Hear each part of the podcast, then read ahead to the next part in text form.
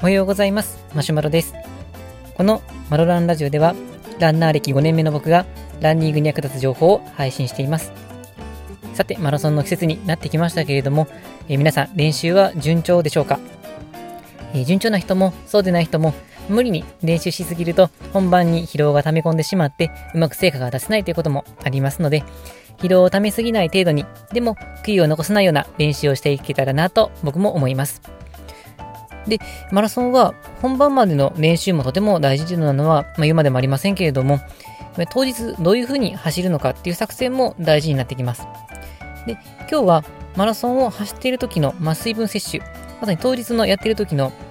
水分をどうするかっていうことについて、論文の内容も交えながらお話をしていきたいなと思います。まあ、これから本番という人には、ま役に立つかなと思いますので、ぜひ聞いていただけたらなと思います。えー、それでは始めていきます。えー、まあ、さて、まあ、早速なんですけども、最初に結論から言いますと、取ってほしい水分は、マラソンの季節であれば、まあ、1時間あたり 300ml ぐらいがいいのかなと思います。まあ、1時間に 300ml で言うと、1時間にまあ3回、ま、水分を取ると考えると、1回あたりコップ半分ぐらいです。で、まあ、合計では、まあ、3リットルを超えない、まあ、できたら2リットル以内に抑えておくのがいいかなと思うんですけれども、それが今回のメッセージです。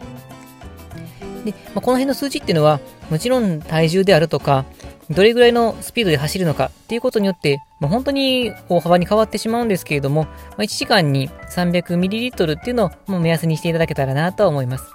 では、なぜその結論になったかということについて、まあ、論文とかを合わせて紹介しながらお話をしていきます。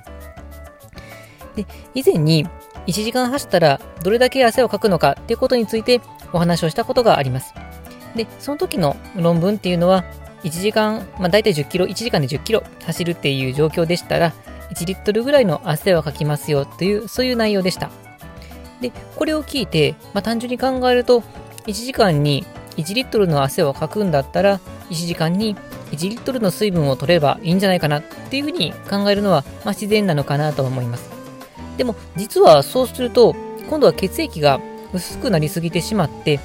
えっ、と、塩分が薄くなる低ナトリウム結晶というのがあるんですけども、そういう状態になってしまう危険性があります。えー、豆知識としましては、汗の中に、まあ、あのし塩の成分、塩分の量が含まれていますけれども、大体体液の5分の1ぐらいです。で、まあ、スポーツドリンクは、これも物によって変わりますけども、ざっくりとはま10分の1ぐらいになります。まあ、薄さとしては体液の10分の1ですね。まあ、そうすると、えーえー、汗とスポーツドリンクを比べると、スポーツドリンクの方が塩分濃度が薄くなるんです。となると、汗をかいた分だけ飲むと、飲めば飲むだけ体液が薄くなってしまうということになります。で、またこれは、えっと、論文なんですけど、えー、2002年のボストンマラソンで、えっ、ー、と、488人のそのランナーの人の血液検査をしたそうなんです。でその血液検査をして、まあ、低ナトリウム結晶になるあの原因を調べた、そういう研究があるんですけれども、まあ、その結果の中に、えー、特にその低ナトリウム結晶を起こしやすかった人っていうのは、水を合計で3リットル以上飲んだ人。まあ、水分が多ければ大き多いほどなったんですけど、特に3リットルっていうのが、まあ、目安になって、3リットル以上水分を取った人は、まあ、低ナトリウム結晶になりやすかったということが、ここのこの研究で分かっています。まあ、つまり、まあ、なくなった分の水分をしっかりと取らないといけないっていうことはまあそうなんですけれども、取りすぎると低ナトリウム結晶の原因にもなって危険だっていうことです。で、低ナトリウム低 ナトリウム結晶になると、えー、脳の機能にも影響してきて、まあ、例えば、まあ、ぼーっとしたりとか、まあ、気持ち悪くなってきたりとか、まあ、本当に激しい低ナトリウム結晶になると、あの命に関わることもあるので、本当に注意なんです。では、まあ、どれぐらいまでだったら水分逆にまなくなっても大丈夫なのかっていうことなんですけれども、これ一つの目安が2%と言われています。体重の2%まででしたら、まあ、水分を失っても、まあ、体の運動機能には影響しないということが分かっています。で、まあ、それ以上失ってもある程度は大丈夫なんですけど、やっぱり脱水が進むと脱水自体でしんどくもなりますので、まあ、できたら2%ぐらいの脱水までぐらいで止めておくのが、ま理想かなというふうには思います。で、まあ、そうすると、取りすぎての、水分を取りすぎての低ナトリウム結晶にならないように気をつけながら、で、2%以上の脱水にならないようにしていくっていうのが、まあ、水分摂取のあの理想になってきます。で、まあ、その答えとして僕が、えーと、お勧めするのが1時間あたりの 300cc、300ml という量です。で、じゃあこの僕が1時間あたり 300ml がいいと考える、まあ、こういうのあの元となった論文もあるんですけれども、でこの論文はエリートランナーと市民ランナーさんに分けて、まあ、どれぐらいの水分がいいのか、まあ、どれぐらいの、まあ、体重変化があるのかっていうことを検討した論文があるんですけれども、まあ、その検討の中で暑い季節と寒い季節で比べてるんですが、まあ、マラソンは普通、まあ、寒い季節にすると思いますので、寒い気温での、えー、ものを見ていきます。で、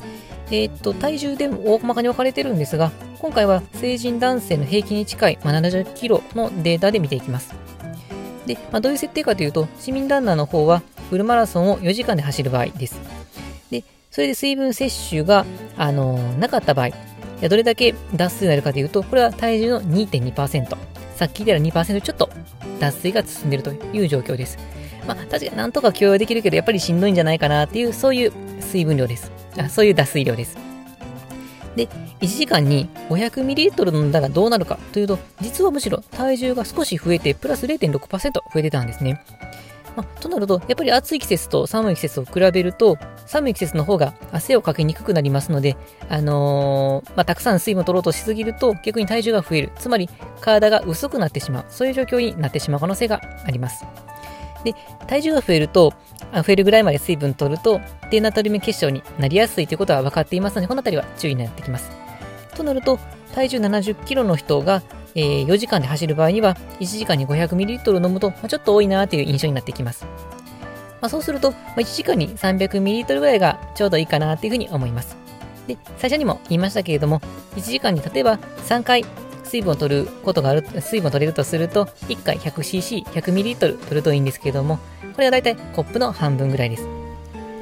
えっ、ー、と、実際のマラソンで給水所があれば、えー、まあ、紙コップ、ある程度入った量で出てくると思うんですけど、これ、えっ、ー、と、マラソン経験ある人だったらなんとなくイメージ湧くと思うんですけど、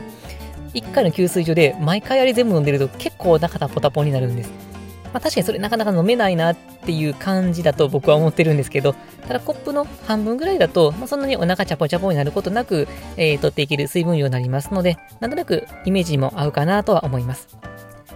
で、で実際この取る水分量っていうのは、もう体重とかでも全然変わってきますので、あのー、さっきのデータは体重70キロの人を基準にしてましたけれども、体重が少なめの人は、えー、もうちょっと少なめの量を飲んでいただいて、体重が多い人っていうのはもっとたくさん水分を取っていただけたらなと思います。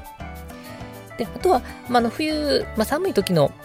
データですので、例えば、あの、暑い時とか、まあ、秋ぐらいで意外と気温が高くなってしまったという時だったら、もう少し多めに取ってもらえるといいかなと思います。また、まあ、スピードに関してなんですけれども、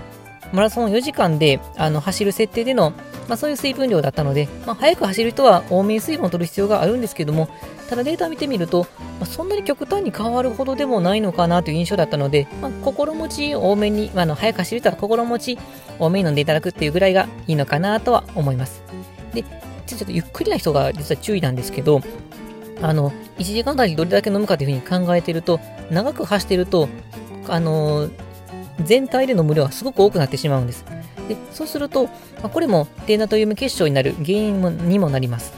で最初に紹介した論文でいくと、あの3リえ水分量、取る水分量が3リットルを超えると、低ナトリウム結晶の危険性がぐっと上がりますので、まあ、できたら、まあの全体でいくと2リットル以内に収めていくのがいいんじゃないかなというふうには思ってはいます。まあ、というわけで今回は、まあ、ちょっと論文の難しい話も出てきましたけれども、えーと、まとめていきますと、マラソンの時の、まあ、水分摂取っていうのは、脱水が進行しすぎないようにすること。で、飲みすぎによる低ナトリウム結晶を、まあ、あの、防ぐことっていう視点を持ちながら、だいたいまあ、1時間あたり 300ml ぐらいの水分を取ればいいのかなとは思います。で、これは体重が70キロの人で、えー、マラソンを4時間走る人が基準ですので、それに合わせまた自分の体とスピードに合わせて調整していただけたらなと思います。というわけで、本日の内容は以上です。このラジオでは、まあ、このようなランニングにちょっと役立つ情報を日々配信しています。また Twitter やブログでも情報を発信していますので、気になった方は概要欄の URL を載せておきますので、えチェックしてもらえると嬉しいです。それでは今日も元気にランニングを楽しんでいきましょう。それではさようなら。